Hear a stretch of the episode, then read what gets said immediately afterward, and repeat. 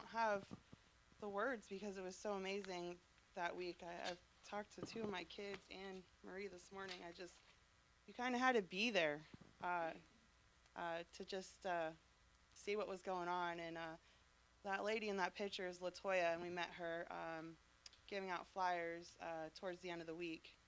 Um, and I think that was the highlight of my week. But uh, there was also many more highlights. Um, first, I just want to thank you guys for praying for us.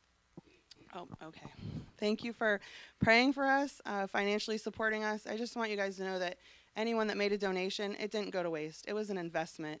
Um, these young kids that went, why don't you guys stand up if you went? I know some of you are here. Come on, stand up if you went.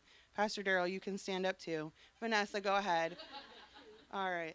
Uh, they need a round of applause because it was a lot of work. Um, it was a busy week with no sleep. All right, you guys can sit down. Um, you know, you think about a mission trip, we're going to go serve the Lord. We're going to, you know, sweep, mop, we're going to paint. Uh, we brought paint clothes. we were going to lay a floor, I thought, in one of the rooms. And we just went there and we got blown away by being blessed. Uh, at one point, I said my cup was overflowing, and Bill, who came from Ohio, said, Is it on your saucer? I said, Well, my saucer's even overflowing. I think I need some double, triple layer paper towels to start cleaning up the mess. Um, and I just, I, I pray that uh, each of these young ones takes that and brings it home with them too. Um, it, it, was just an overflowing thing. I was worried at first. The first 24 hours was a little rough. Uh, Miss Amanda got woken up at 2:30 in the morning. Uh, someone wasn't feeling so well, and I was like, "Oh no, is this the start of the week?"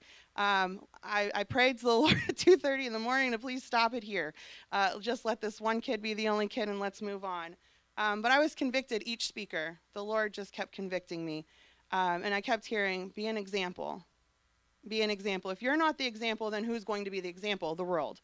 Um, and uh, the last speaker, he's the one coming to our anniversary, David. Um, he talked about those that are missing from from here, uh, that have fallen from the Lord, and those that are here that are walking maybe half with the Lord. Have we reached out to them? Have we talked to them?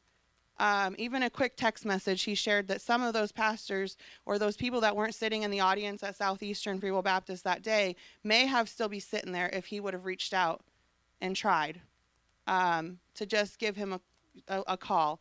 And that, that convicted me because I was sitting next to someone that needed me and I was I wasn't I wasn't listening to God in the beginning. I was like, no, I don't know, I don't know, I don't know about this.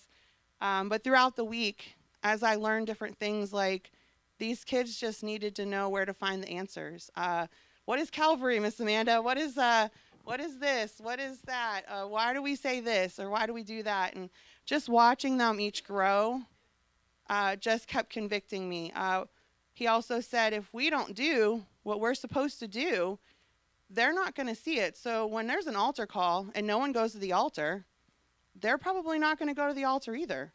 They have no idea what it is.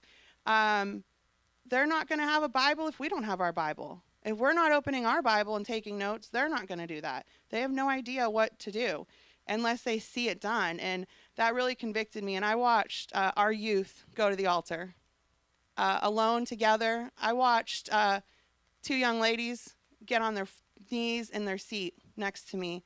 Um, and I was just really moved by that. And uh, just watching uh, watching them grow. Uh, I just thank you guys for trusting me and your kids because it was a lot um, to, to, to give them to me that this week um, and to trust them. But I watched as kids brought their Bibles into McDonald's and wanted to talk more. Like they wanted more. They didn't want to stop. They're like, "Can I bring my Bible into McDonald's?" And I'm like, "Yeah, well, we could try." And uh, we had 2 a.m. Uh, Bible study at 2 a.m. Uh, they know who they are. It was kind of a funny story we thought we were delusional, but it was a story about uh, the man that was possessed by demons, and the pigs took the demons and then jumped into the lake. Uh, it's in the Bible twice. we thought we were delusional at two in the morning, but it was great conversation, and we had a blast uh, just teaching each other.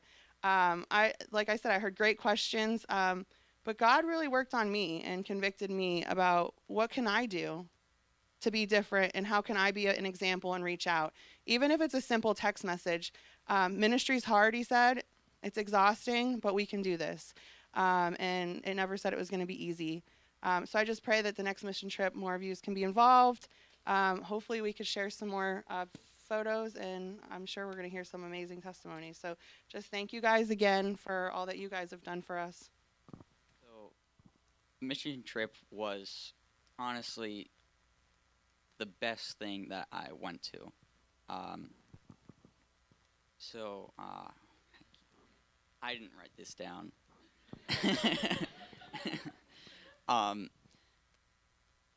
it, the drive was a little rough. but uh, once we got there, it, it brightened up. Uh, so, uh, one of the sermons on was it Sunday? I don't. Yes, it was Sunday. Uh, about uh, Jonah and the whale. Uh, they said that the whale swam forty thousand no four thousand miles uh, at sixty six miles an hour the whole time and that what uh, just blew my mind. And Pastor Bill said that he has a cartoon mind, so he just uh, pictured the whale on the uh, beach, the shoreline, just panting and gasping for air. So that was kind of funny to me, but um, so it was spiritually motivating, and yeah. Um,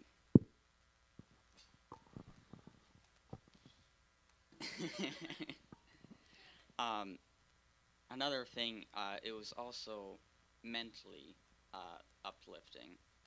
Uh, for that whole week, I smiled more than I would have ever done in a whole month. Uh, and it was just exciting. Uh, but um, I just can't thank everyone else enough uh, to who, who helped me uh, get better mentally. Uh, that's pretty much all I have. On the mission trip, um, I, felt lost because I've been going through a rough time, and I met some really good people that touched my heart, and just being there, I got a lot closer to God, and just when you're in a rough time, just know that God's with you, and seeing everybody there with me and knowing that I do have people that love me and that- are there for me. Um, and I'm just so thankful that I got that opportunity to go and pass out flyers, meeting people, and knowing that they might be able to go to church now, even though they might not be Christians right now, they can be now. And um, that's what's really got me on the trip. I had an amazing time. Everybody was just so heart moving. I I even cried when the one person um, was talking because it really moved me and it made me want to get baptized so bad. And I'm trying my best to get closer to him as much as I can.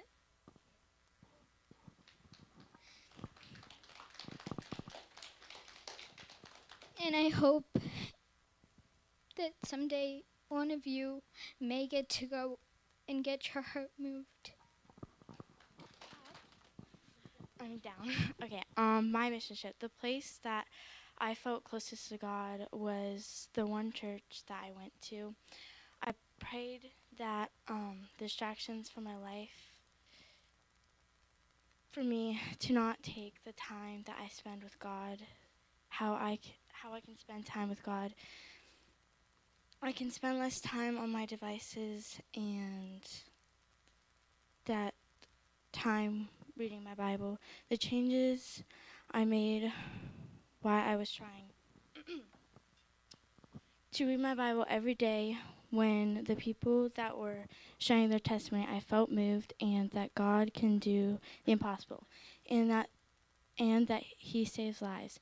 And I felt like God was telling me I have not been close to him lately and that needs to change. I felt like he cares and I am going to spend more time with him and try to get try to not get distracted and